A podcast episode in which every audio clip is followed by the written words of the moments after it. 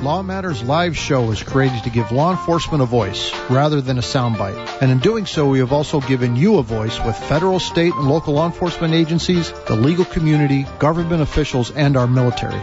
Join us every Saturday morning at 8 a.m. You will hear truthful, up-to-date information that's valuable to you and your family. Please show your support by going to lawmatters1030.org and join our 1030 challenge. Your contributions do make a difference. Now, let's start the show. Good morning, everybody. Thank you for joining us. Our guest today is Mark Barnes, who's an enrolled agent and owner of Copper Canyon Tax Service. And we're going to put him on the spot. He's going to answer all your questions. But before we start, I want to remind everybody I am a loan officer and Rocket Mortgage is not the person I work for. So, we don't pick those, ads. That's put there. I don't know who puts it there, but we don't pick those ads. Mark. Good morning. How are you? I'm here. Tax season has started, and And let's see what kind of questions we can answer today. Okay, we when I asked people to send in questions and told people we were going to be here, I did get a lot of questions. But if you haven't sent in your question, the number is 790-2040. Call in. This is your opportunity to get answers while you're sitting there with all this paperwork all over your dining room table trying to figure out your taxes. Okay. One of the questions was when someone makes an auction item donation and they say the value is let's say $500, but at the auction it sells for $200. What does the charity do? How do they write the thank you note? What number do they put in there? Thank you for 500 or 200? So this one, this is an interesting one, and the rules changed on this a couple years ago. And when I say a couple years ago, I don't even remember, maybe six, seven, eight years ago. And a lot of this stemmed from the car, boat, those types of donations where you donate your car to charity and you can take a deduction for it. And of course, somebody would tow something out of their yard that had flat tires, no engine, no interior, and say, hey, this was a $5,000 car. Well, And yeah. they would put that down on their taxes and take a deduction for this amazing car that they donated. And then in reality, the charity would tow that off to the scrap yard and they would get $87 for scrap metal cost on it. and so the rules changed where you're not allowed to take a deduction on that type of a donation until the charity sells it or converts it to business use. And at that time, they're going to let you know what they sold it for, or they're going to have an appraised value if they convert it over to business use. And then they're going to send you a letter. Thanks for donating your 1952 rust bucket. we sold your car for $150. It doesn't matter what you think the car was worth.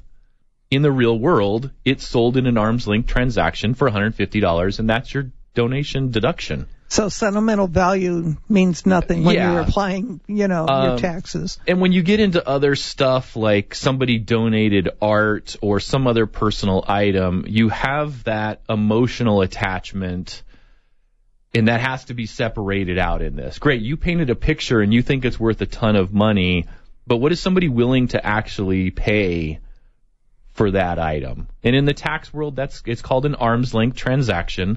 And that's when a willing buyer and a willing seller come to an agreement on a price. So no matter what you think your art was worth, if somebody was willing to pay $200 for it, that would be the fair market value for that particular item. Okay, so I hope that clears it up because it can get confusing, especially when it comes to donations. If you're donating, this is another donation question. It's not on my list, but I, I had somebody, I had somebody ask me, when you're donating to like Goodwill or any of these, you know, Casa de los Niños, any of these places, do you write down, do you itemize what you're donating and have, get a receipt for what you gave them for tax purposes? So if you're talking about donating items versus donating cash, there's a threshold of $500.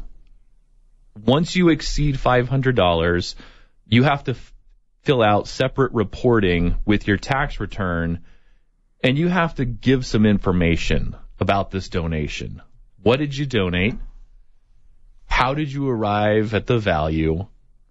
What did you originally pay for this? When did you buy it? When did you donate it? So we've had some people over the years that we had one a few years ago. They lost their job and their job provided them with housing. They already had a house in Tucson that was fully furnished, so they needed to get rid of everything that was in the house. So that was an example of someone that got an appraiser out there, and as items came out of the house, they were appraised, went on a truck, and that donation ended up being about $60,000. But we had a fully itemized list of every single item, how we arrived at the value, when it was donated, and then they just had to go back and try to remember what they paid for it. Um, if you're talking about, I took some T-shirts over to Goodwill and I tossed them in the bin, and that's worth twenty dollars. Yeah, I don't really worry about itemizing that out Okay. too much. But if you're if you're constantly taking stuff over and you're talking about donating thousands of dollars a year, yeah, you certainly need to have an itemized list that backs up everything that's been donated. Yeah, I know some people who've had uh, family members pass away, and they just, you know, call call the charity and say, "Bring your truck over here and take it away," without doing anything about itemizing value or anything. And I'm like, "Oh my God, how are you going to declare that on your taxes?" It, it when you get to that side of it, one when you're grieving the loss of a loved one, taxes usually aren't the first thing that's on your mind. True. And so that's fair. I, I understand that. But from a tax perspective, unless you have a lot of other stuff that's going to go down as itemized deductions, that donation by itself probably isn't going to get you there. And keeping track of that type of stuff, if you know you're not going to itemize, is just a waste of time. Okay. It really is. Like you know, if you're if you don't have a mortgage or if you're renting and you don't have those things to write off, you live in a state with low income taxes and you're you got a thousand dollars or twelve hundred dollars worth of stuff that you've donated to charity, there's no reason to keep track of that. Okay. And I'll change my answer on that in a few minutes when we get to the you can write off up to six hundred dollars in charitable donations without itemizing this year, but that's a one year. It was three hundred dollars last year, it's six hundred this year if you're married filing jointly, but that goes away next year. So for two years my answer is a little different. That's that's the why you're here. I mean, they've changed the rules so many times you can't keep up. Okay, what what about we because we've had all the stimulus check stuff going on. What if you were supposed to get a check and you never it never arrived? Can you use that amount as a credit towards taxes owed? the stimulus payments, I can I speak for the industry as a whole. We're going to be glad when this is done, and we don't have to try to reconcile these stimulus payments or advanced child tax credit payments on your tax return. The basics of it are, if the IRS sent you a stimulus check, whether you received it or not, it needs to be reported properly on your tax return what happens when you mail in a tax return or electronically file a tax return that's claiming a stimulus payment and the IRS says they already sent you a stimulus payment is it's considered a math error. And there's a few things in the tax code that result in a math error. And what that means for the listeners, your tax return goes into a special pile where somebody gets to look at it with their own two eyeballs and there was still about 6 million tax returns from last year that haven't been looked at. So you don't want to send this in and say, "Hey, I, you know, I don't think I got a stimulus payment," or try to be crafty and say, "Hey, I got a stimulus payment. I wonder if they'll send me more money if I put no." Because your tax return is going to go in this special bin, and you it could be a year before you get your refund as they try to catch up and go through all these tax returns with a math error. Now, if they didn't send you a stimulus payment at all, let's say your prior year income was high, you didn't qualify for a stimulus payment. When you file your tax return, if your income's lower, you got laid off, let go, your employer closed, whatever the case may be, and your income was low, and now you qualify for a stimulus payment, yes, you would put on there that you did not receive a stimulus payment. You now qualify for one, and you would receive that, and it shows up as a payment against your taxes. So if you already were getting a refund, it would enhance your refund. If you owed some money, it would reduce what you owed either to zero or beyond zero and you would get a refund. But if they sent you one, whether through direct deposit that never made it to your account because you were using some type of a, like a refund advanced loan, when you sign up for those things, your direct deposit then goes through a third party bank. Your stimulus payment may have been sent to that third party bank and then eventually returned to the IRS and it's sitting in limbo. Or if they mailed you a check, never got there, things get lost. The real problem comes in when the IRS started issuing like prepaid Visa cards with the stimulus dollars on there. I have lots of clients that receive those and I got lots of phone calls and texts when they started showing up. It's in an unmarked envelope. If you've ever received a prepaid Visa card as a gift from a family member, it comes in an envelope with nothing on it. And I'm sure that lots of those went right into the garbage or recycle bin. So if any of those things apply, you don't put it on your taxes. You don't get a credit for it unless you want your return on hold. But you can call a number at the IRS, and that number is 1 800 919 9835, and they'll be able to tell you if a payment was issued to you or not. Or you can also complete IRS form 3911, 3911. And both of those are going to start the process of tracing your stimulus payment. So they're going to look and say, yes, a check was issued to you, or yes, a debit card was issued to you, and that was never cashed. That debit card was never activated, and then that'll get the process started of getting it reissued to you. But that's outside of your tax return. You don't file this with your tax return. This is a separate filing that needs to go in to address those stimulus payments. But you send it to the same address. You send it, there'll be, I mean, if you're filling out the 3911, you'll want to go through the instructions, then they'll have a mailing address in there. I don't know what the address is offhand.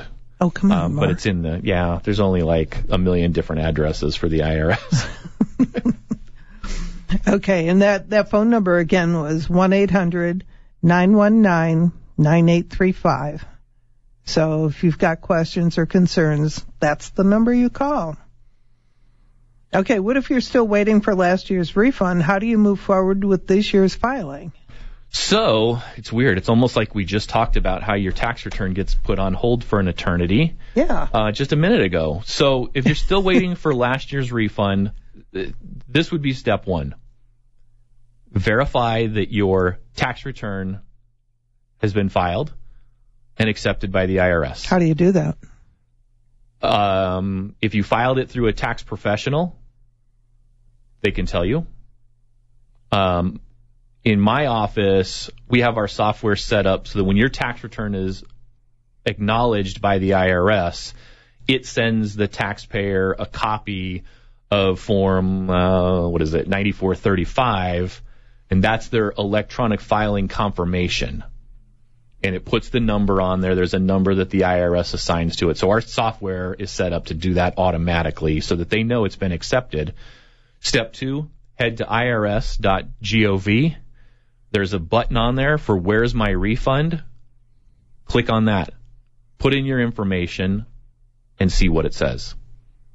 That'll tell you right there if it's been accepted at the IRS or if it's on hold or if there's some other problem. And if there's some other problem, I think it prompts with a telephone number to call. There's a few reasons that you may not have received it. One of those is you put the wrong stimulus amount on there and it's on hold due to a math error.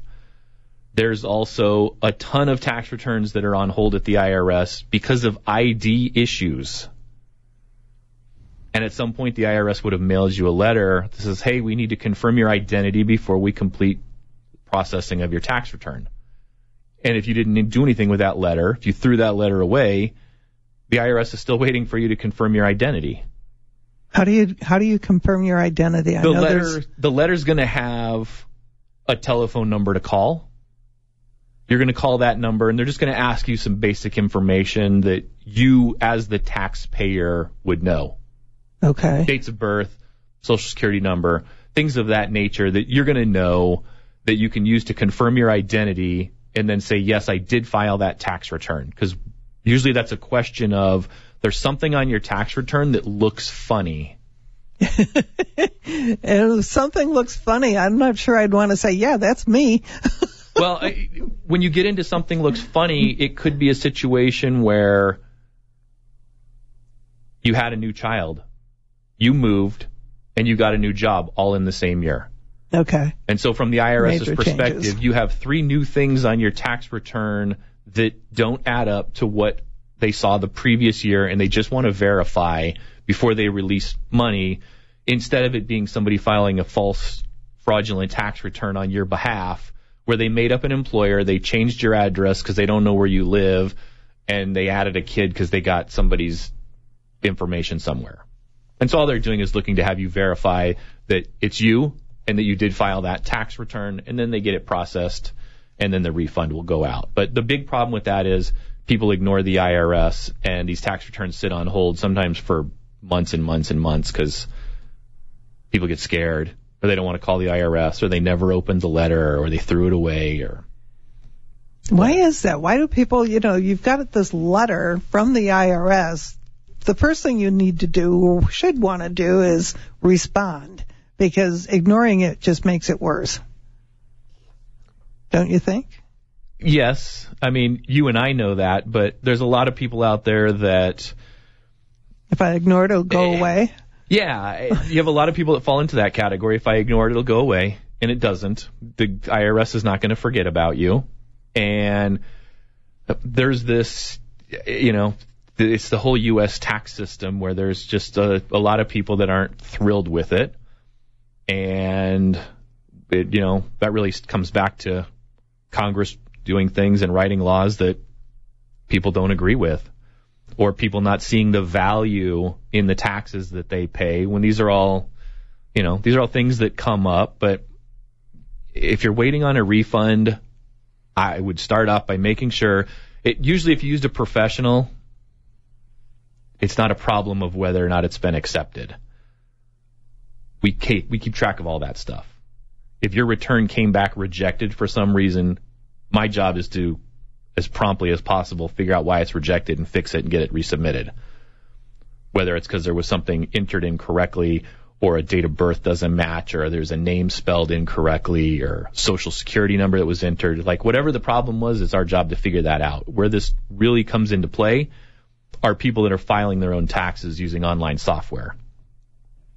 You punch in some numbers, you hit submit, and then you walk away and you never come back to actually check to verify that it's been processed or anything. So usually when people's returns are not accepted, it stems from self preparation and them not coming back to verify that the process has been completed. So you need you need to know that you know it's gone through and they've received it and they're happy, you're happy, and everybody's happy, And that'll you're not going to have an issue. Where you head over to irs.gov and you log into where's my refund. If it says they've never received a tax return for you, that takes us back to step one. Where'd you file your taxes? You need to have a conversation with either yourself or the person that prepared it because it didn't go through and there was some issue and your return was rejected. What about these um, faults or people assuming your identity and filing your taxes before you do? What does somebody do in a situation like that when they, oh, it's already been filed? Yeah, that was really bad a few years ago. And the IRS implemented an identity theft pin program. And when it first came out, it was only available to people who had an identity theft problem. Right. So if somebody filed or there was some other reason that your identity was compromised, the IRS would assign you a PIN um, two or three years ago because the last, I mean, the last two years have all just blended together. So I've lost track of For time. everybody. two or three years ago, they started opening it up to specific markets, and now it's available to everybody. So, So- you can get a PIN number for your taxes? Yes. So if you go online, go to your favorite search engine, and just type in IP, identity protection, IP PIN, and IRS, that should get you right to the page where you can get information on getting an identity protection PIN. It's fast, it's automatic. Have your printer ready and turned on because it is going to assign you a number and you're going to want to print that out because you need that number then to file your taxes. For all of perpetuity. Well, the number lasts for one year. Oh, okay. And next year they're going to send you a different number. And the next year they'll send you a different number. So when you get your PIN, it only works for the current year's tax return.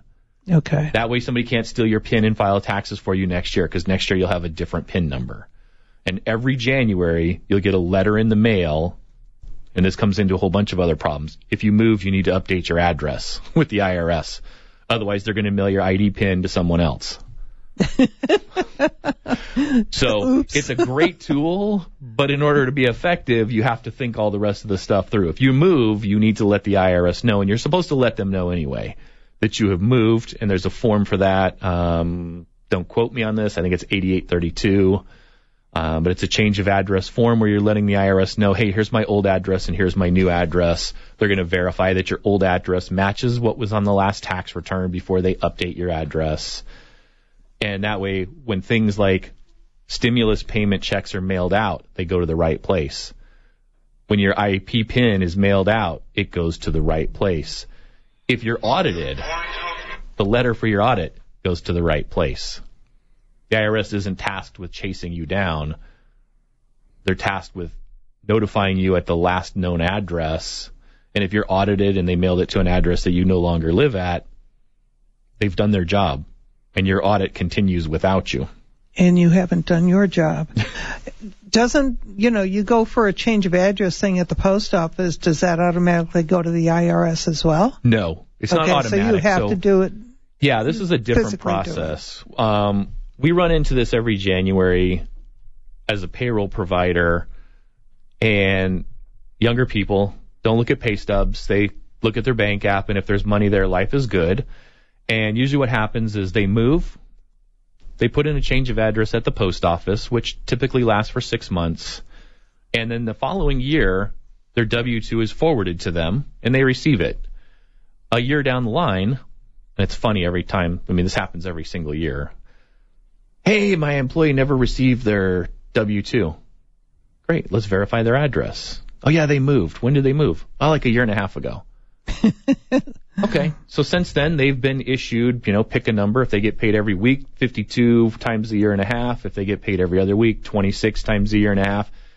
So they've potentially received 70 paychecks and never once looked at the address Yeah. to see that it was still being paid and mailed to their old address. So, yeah, if you do it at the post office, that covers you for a little while. If you want to do it for the IRS, you need to mail in the actual form to the IRS so they can update your information.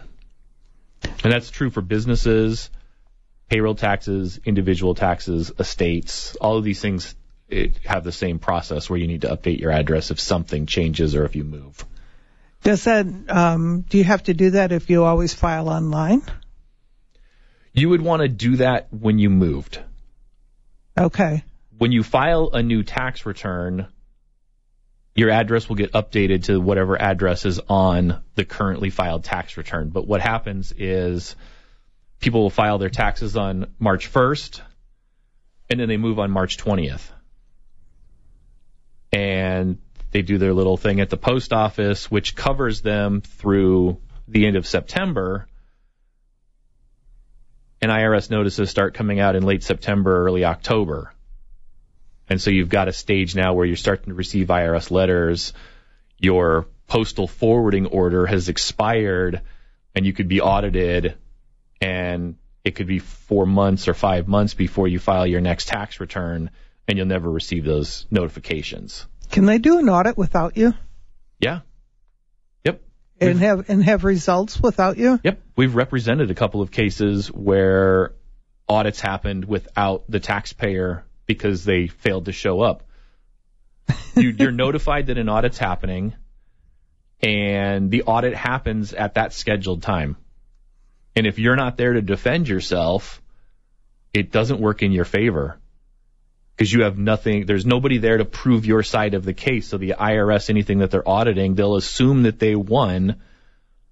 And the last one that we had like that, the letter came back with changes and they owed the IRS $325,000. Oops. and it was very expensive, and we got a lot of it fixed. But it's a huge process, and it potentially results in filing a petition with the tax court. Um, but we fixed 325 and we got it down to about $75,000, but it took about a year and a half. Wow. And it's very expensive because at that stage you're paying a, a premium rate for somebody to represent you and fix what you did by not showing up at an audit. And that's part of what you do because you're an enrolled agent. You can do that Yes. where a CPA is not. A CPA, so if you're a circular 230 preparer, and that covers attorneys, CPAs, and enrolled agents, all three of those people have the same rights to represent you before the IRS. Accountants don't. that yeah, if you haven't passed the CPA exam or if you haven't passed the EA exam, you have very limited rights. Um, but saying that, that doesn't mean that all three of those people are equally qualified. If you're hiring an attorney, you'd want to hire a tax attorney. You don't want to hire a divorce attorney to represent you before the IRS. So that's just a Just you know, a ridiculous Just example. and a CPA is kind of the same thing. You could have chosen the accounting path, became a CPA, and you could be the CFO of a Fortune 500 company, and you could be really great at your job, and you could understand, you know, international taxation and GAAP accounting and all this other stuff, but not have the first clue on how to actually deal with the IRS. So picking that person becomes really important in making sure that not only do they have those letters or those credentials, but they also have the experience. Um, where that differs is typically an enrolled agent, the entire process is geared towards representing people. You become an enrolled agent to add that representation factor where you could add CPA to your name and never touch a tax return. I have lots of CPAs that are clients. They do things that are related to accounting. They do not do things that are related to taxation. Okay, we are going to take a break. If you do have a question, the number is 790-2040, and when we come back, we've got a whole list of more things to talk about.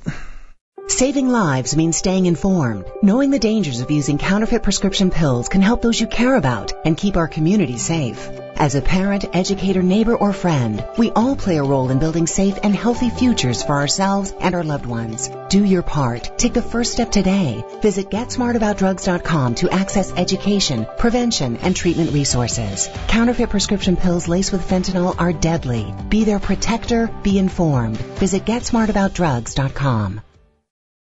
Law Matters live show airs every Saturday morning at 8 when you and I talk with law enforcement. On our next show, we talk with Jennifer Crawford from Tucson Police and author Andy Berger about sex trafficking and the important signs every parent should be aware of. And please support Law Matters on our website, lawmatters1030.org. Every dollar counts and your generosity truly makes a difference. Law Matters podcast can be found on iTunes, Google Play, and lawmatters1030.org. To report suspected human trafficking, please call the National Human Trafficking Resource Center at 1-888-373-7888 or text help or info to 233-733. To learn more about Homeland Security investigations and our efforts to combat human trafficking, please visit our website at www.ice.gov or check out the DHS Blue Campaign at www.dhs.gov slash blue campaign. For more information on the Southern Arizona Anti-Trafficking Unified Response Network, please visit us at www.saturn.org or find us on Facebook. Law Matters was created to open the lines of communication between law enforcement and you. 1030 in Police Code means excessive use or unauthorized use of the radio, something we do with each podcast posted to iTunes and Google Play. Hi, this is Rich Tracy inviting you to join our conversation and asking you to support our mission. Please go to lawmatters1030.org to contribute. No amount is too small.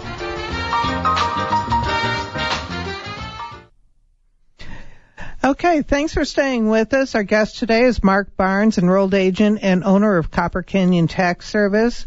And we're going through a list of questions that people have sent in.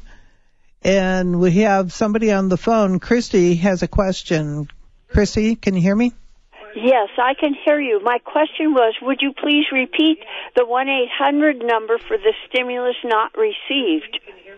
Sure. It's 1-800 919 9835.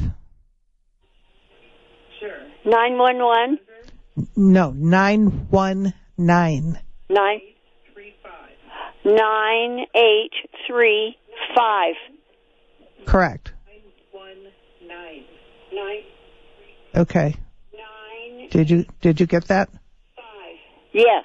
Thank you so much. Okay, no worries.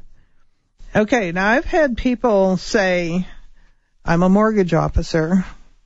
I ask people, you know, pay stubs, tax returns, and I've had a lot of people say, I'm too old to pay taxes. what do you say about that?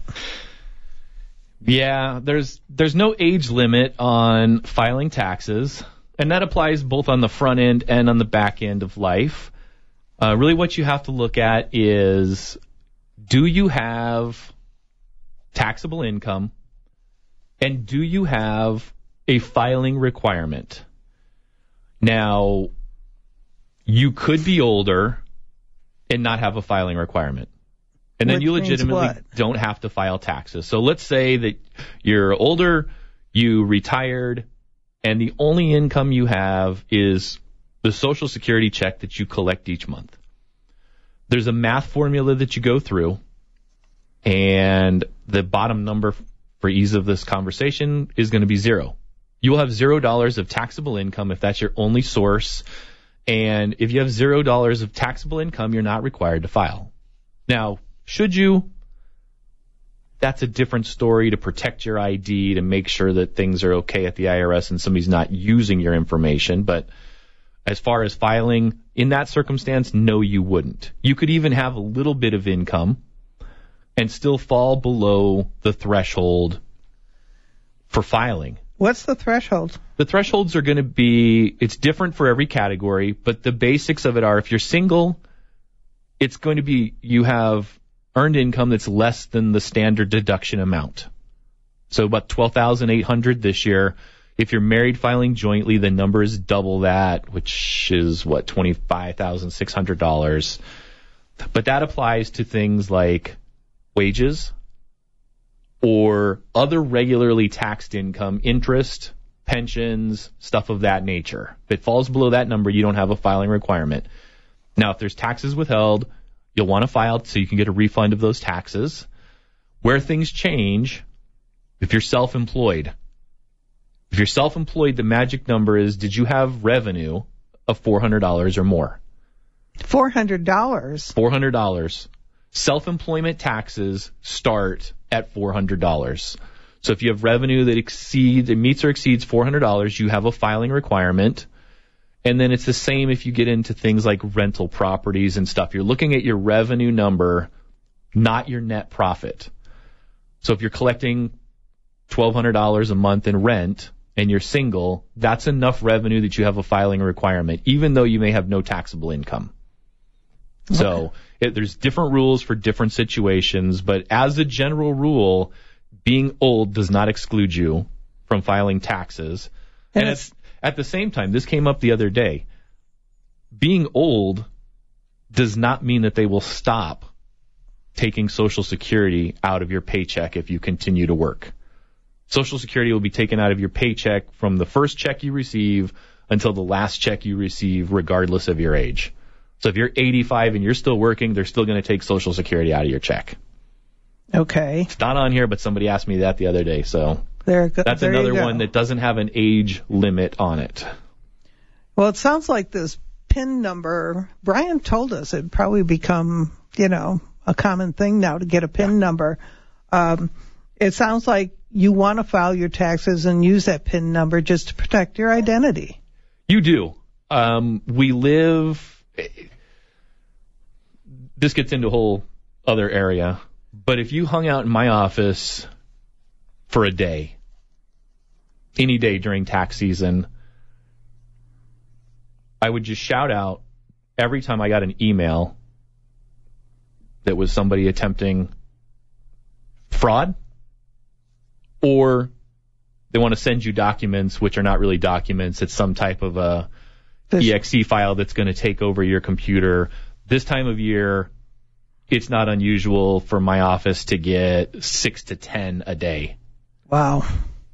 Um, and we're a smaller office. I mean, you could take that and put that into an office where there's 20 or 30 people working and you could just multiply that up where they could potentially be getting hundreds a day.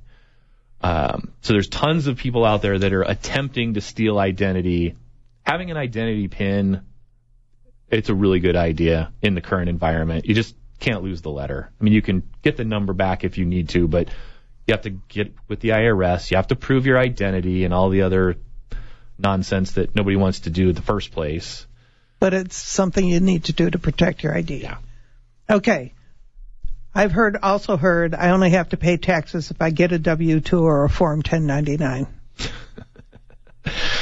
Uh, if you were tuned in the last time I was on this radio show, we discussed Internal Revenue Code Section 61, and that code says that all income is taxable. So if you've got a printing printing press in your basement, you're printing out counterfeit money, you have to declare that. If if you're if you're doing counterfeiting, like that's a whole separate problem. I don't want to really well, get so into is robbing banks, but it's still taxable money. Yeah, so so here's the funny thing. I, you show up for work, your boss pays you in cash. You like to say I got paid under the table. Um, that's still taxable income, and not claiming that income on your tax return is actually you committing tax fraud. What about things that, you know, money made online? Is that tax free? It's all it, if you're making money, it has to default back to what's the source of the income.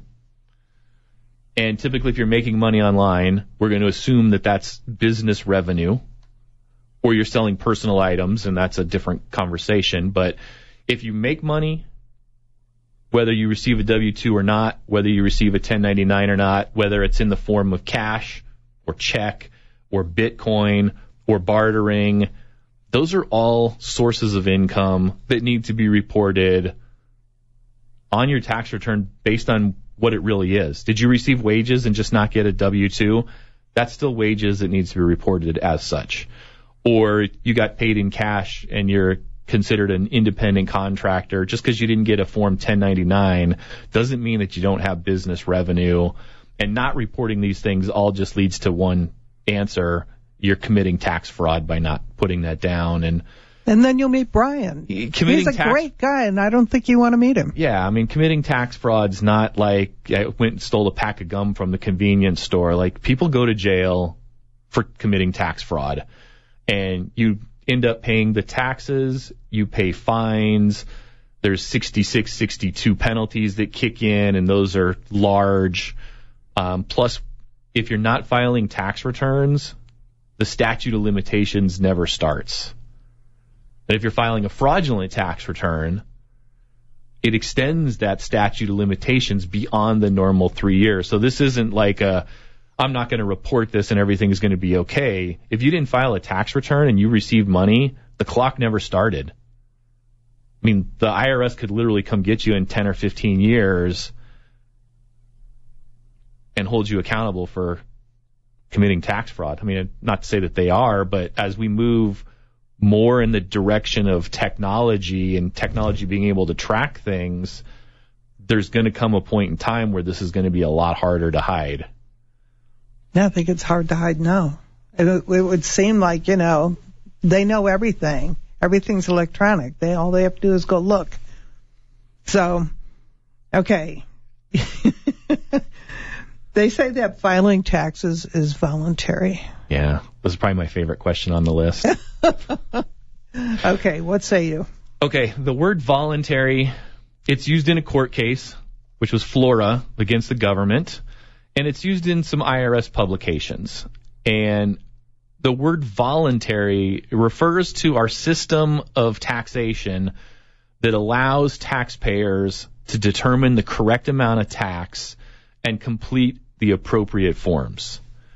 The alternative to this would be the government determining the correct amount of tax and the government completing the forms for you. So the voluntary aspect here is the government's giving you the opportunity to do this correctly versus them just doing it for you. And That would be a time saver, though. It's one of those things. If you're listening and you're like, hey, I got a job and I get a W 2 and this would be a time saver, that's entirely possible that that may work for your situation. But if you're a small business owner, do you want the government just assuming the tax based on your revenue? Or you want the government to assume the taxes due based on expenses that they've assigned to your business? Or do you as a business owner want to be able to track all of your income and expenses and then report properly? If they took too much, do they give you a refund? Well, that would be the problem with this other type of system is that everything would be based on them just taking a percentage. And so in the United States, dividends are a great example. If you're a lower income tax per payer, and it's like say 50,000 single and 100,000 married filing jointly, dividends are taxed at 0%.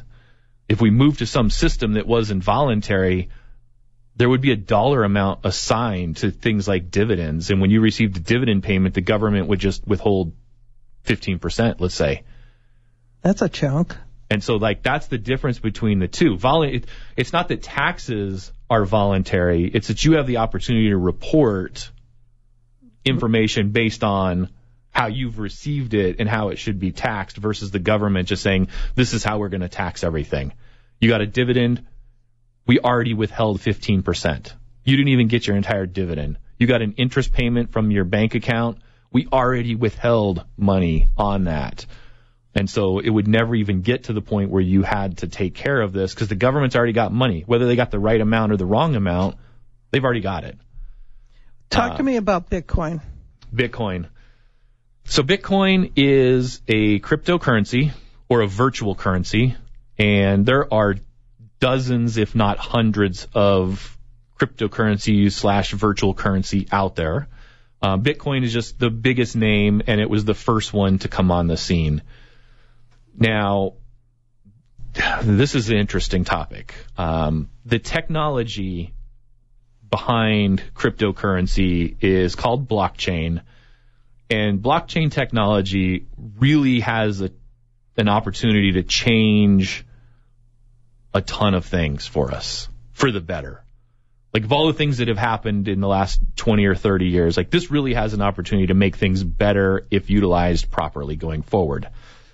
The coin itself is, it's unusual from a tax perspective it lives in the internet, it's in the virtual world, and there are people that get paid to track the movement of these coins. They're making a entry in a digital ledger. This ledger is there forever in the blockchain. That's why it has the ability to make things better for us. Um, but that person is a miner and that person, not a minor like Young, a miner like pickaxe and you know hard hat with a light on it. um, they're self-employed. They're in the business of mining cryptocurrency, and so they have income and expenses. They have self-employment tax that's due. So that's one person that may have Bitcoin. You have people that are investing in Bitcoin. And if you're investing in Bitcoin, it's treated the same as if you were buying and selling stocks. Short term gains, long term gains, depending on how long you've held it, the same type of rates. It's treated as property from the IRS perspective, which gives us some unique opportunity. So let's flash back to December of 2021. The stock market did fairly well last year. The S&P was up 21%. Bitcoin was down. You cannot sell a stock at a loss and immediately buy it back, or that falls under the wash rules and that creates tax problems for you. But with Bitcoin, you could sell it at a loss and immediately buy it right back, and it doesn't affect your ability to deduct that loss. So from a tax perspective, you could have had all these gains in the stock market. You could have had some Bitcoin that you were holding at a loss, sold that, cleared out all the capital gains, immediately bought back your Bitcoin, and had a tax free year. Okay, we have a caller. Klein, what's on your mind? Uh, I am a 26 year old 86 year old male and I'm on Social Security. That's my only income. I have uh, three children and I received an amount of money from uh, a settlement on this I, uh, roundup. And on that money, do I pay taxes on that? I'd like to take the full amount and divide it up with my three kids. Do they pay taxes on that? So I'm not familiar with the payouts from Roundup, so I'm not sure what the payout was for. Um, it, it gets into a deeper area where it may or may not be taxable. And since I haven't seen anything on the case, I don't know what they're paying out. I assume it was for health related items. Yes. And that's typically Yes, yes. not taxable income to you. When you start talking about, I want to take this money and give it to my children, then we get into a different category of gift taxes and it depends. Um, your gift threshold for last year was $15,000 per person. So assuming you gifted your children less than $15,000, you have no reporting requirement and they have no reporting requirement. Oh, that If- sounds good. If you gifted someone more than $15,000, you as the giver have a filing requirement. The, the tax burden, the tax paperwork always falls on the giver, not the receiver of the gift. Okay. So if it was less than 15,000 each, you don't have to worry about it. If it was more than 15,000 each, you have a potential gift tax filing requirement. It doesn't necessarily result in tax, but it does need to get filed and It needs to be reported. it needs to be reported. But yeah, it doesn't necessarily result in tax unless you choose to pay tax on it. And in all my years, if somebody's had a choice, nobody has voluntarily paid taxes on their gift tax return. Okay. I appreciate your help. Thank you very much. Okay, thank you. Thank you for listening too. What about uh, receiving fake 1099s? So this is an interesting one, and we kind of talked about this the other day. Um, so you have you have this real problem where someone is sending out fake 1099s either to previous employees or previous subcontractors or just to people that they've somehow got their name and social security number or taxpayer ID number and they're using this as a deduction on their own business return. So one, you have this huge problem at the business level that isn't really my concern. Um, you walk into my office, you've got a 1099 in your hand, and let's throw out a number, $200,000, because they're not doing them for a thousand. And you're like, I don't know who this person is. I never worked there. I've never received any money. It, it puts us in a situation where we have a couple of options and none of them are good. My approach to this is we're going to attach a disclosure statement to your tax return, and that's a form 8275. And we're going to put on there, I received a 1099 for $200,000 and I did not put it on my tax return, and this is the reason why. And I'd have to go find the reason because I don't even know what reason because nobody's ever walked into my office with that problem before.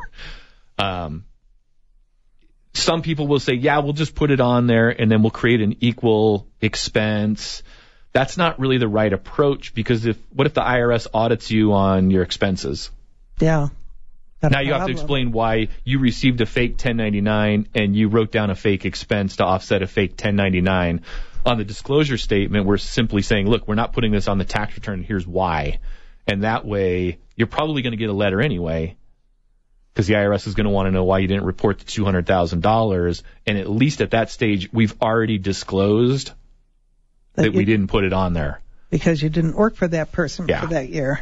Um, but yeah, there's the, there's a few other things that you could do, and they all lead to more problems down the road. I would just be attaching a disclosure statement that this did not, in fact, happen. Um, and if you walked into my office and said that, I'm going to have a lot of questions for you. Like, let's just start there. Unless I know you very well, you just show up in my office and I don't know you, I've never met you before, I'm going to have lots of questions. I'm going to want to probably see bank statements. I'm going to need enough information that I can verify that you never had this type of money or never received any of this money before I start filing disclosures on a tax return. Fair enough. Okay. There's a lot of people out there, well, not a lot, there's a fraction of people out there who believe that taxes are illegal. this is it's an interesting group of people and I've tried to have a conversation with one or two and that was enough to take care of that desire for the rest of my life.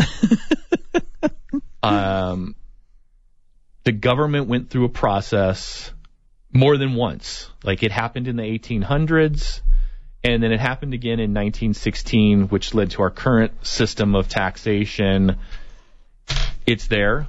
It's legal. There's been hundreds, if not thousands, of court cases. Um, when we were talking about the voluntary aspect of it, uh, Flora sued the government twice, 1958 and in 1960, and lost both times. As far as taxes are illegal, man, there's a lot of people that are sitting in jail for tax evasion because they took the position that taxes are illegal. I mean, we don't have to like them and we don't have to get excited about filing taxes, but all these people that are pushing these crazy theories that it's illegal, they're just going to get people in trouble. Okay, quickly, what's the difference between a contract employee and an employee? the IRS has um, 70 or 80 years of history on this. There's a basically a 20 point test that you go through and it helps you determine if someone is your employee or if someone is truly independent. Um, and in the last few years, we've really gotten into the weeds because people have had the ability to work from home or work reduced hours. Um, but if they're your employee, it doesn't matter how often or how much they work or where they work. So it really it comes down to a legal aspect of determining if someone is an employee or a contractor. Okay. And that makes a difference on how taxes or certain fees or whatever are taken out of their paycheck. Correct. So we had a, I had somebody ask me yesterday about that. Brought the paperwork in, we looked it over. It was legal. Everything is fine. They didn't try to screw you out of a bunch of money. So, relax. Okay. I want to thank you. Are there any other questions on here that we we missed? Um, the last one is which is my favorite. Oh, number yeah. nine. You're you're responsible for everything. I can see it in your eyes. Yeah, number nine is my accountant re- is liable for making mistakes.